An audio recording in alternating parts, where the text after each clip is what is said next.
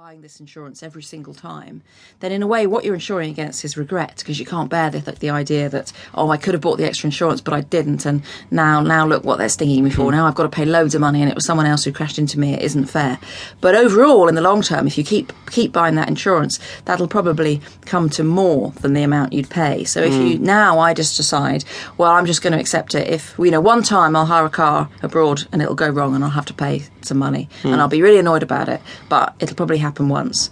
So rather than keep buying the insurance that you don't need, now I, I wait for that that time, if you like. So buying insurance is about managing the uh, managing regret, basically managing potential I think, regret. Yeah, I think buying insurance is about managing regret, and in a way, we're insuring against regret because you know you you hate to think that oh I could have done that and I didn't, and sometimes it's a really sensible thing. Obviously, you know you want to insure your house against burning down or all your possessions against being nicked because that would you know be disastrous if that happened and, and really really expensive. So if you can afford it, you want to buy the insurance for that. But sometimes you're just insuring extra things against regret when when you don't really need to.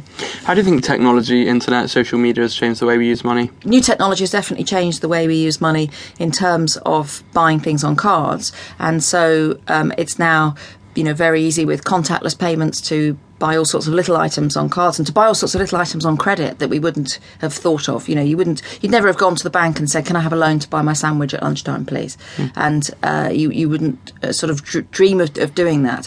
Whereas now we're doing that all the time and, and every day. What's really interesting about the research there is that people are prepared to spend more if they're buying it on a card than they are if they're buying it in cash. So in a way, you need to, if you're going to buy something on a card, imagine yourself getting that cash from the cash machine, or, or imagine borrowing that cash from a friend if you're buying it on credit, and whether you mm. really want to borrow that or not. And the other thing people do that the experiments show is that people are more likely to buy unhealthy food if they're paying with contactless cards. Mm. So it almost seems as if it doesn't seem like real money. So as well as it not seeming like real spending, it also doesn't seem as if it really counts in terms of trying to be healthy and trying to eat healthy things. People are more likely to buy an unhealthy snack if they're paying it on a card, Yeah. which is really weird.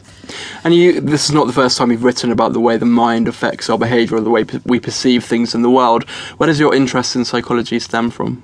I just think it's fascinating how we don't always behave in the ways that we think we do as individuals, and that all these other things are going on around us which influence the way we think and, and the way we behave, and they, they change what we do. And I think what's fascinating about psychology and the experiments is that it does change in predictable ways. So lots of us will do the same thing. We all, you know, make the same mistakes in our thinking. And often it's because they're useful shortcuts that we need to take, but have some kind of side effect that's not so good. So a bit like, you know, optical illusions are a, a, a, side effect, if you like, of the way we, we see visually and the way our brain makes sense of what comes into our eyes and how we make sense of the world. And they're, they're a kind of side effect rather than being the, the purpose of it, but they're something that's there. And I think the same thing happens with the way we think sometimes. So we take shortcuts in our thinking, which seem like a good idea, but actually lead us to do something that's not particularly rational. Hmm.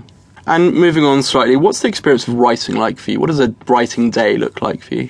So I try and fit it in around lots of other things I'm doing, like presenting radio programs and, and lecturing. So it's very, very um, busy and, and often um, broken up that time. So I love it when there's, I particularly love it if there's two whole days in a row when I get to write.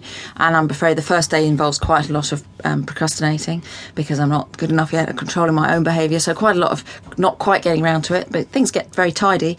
And then near the end of that first day, then I'll suddenly get really into it. Um, and then that's really great if I can carry on the next day. And then quite often, annoyingly, then I have to go and do other things instead and slightly forget uh, what I was doing. So now I always write down. Now I always start when I'm ending the day, always type what I was thinking about doing next. And even if it's just a, a few quick notes of what it, where what it was I was thinking about next. And are you a perennial editor, or do you, or, do you sort of get it right the first time? I try and uh, I do edit it a lot afterwards, but um, I try very much to try and get lots down before keep going back and then making it, trying to make it more beautiful. So I leave that till the end because I think otherwise I know that I would just you know carry on with chapter one for ages and rewrite it and rewrite it and rewrite it and somehow you've got to get get all the rest done Yeah. and also it's, it's really fun reading all the research and finding out about new things because i love finding out about new things and that's really fun and then choosing which bits i'm going to put in is, is a really nice job too and then and then it's a question of you know rearranging it all and trying to work out how to write it and how to how to make it make sense of course, you've recorded the audiobook version of this, uh, Mind Over Money. How was that experience? it was really interesting reading it and actually at that moment i had the proof copies to go through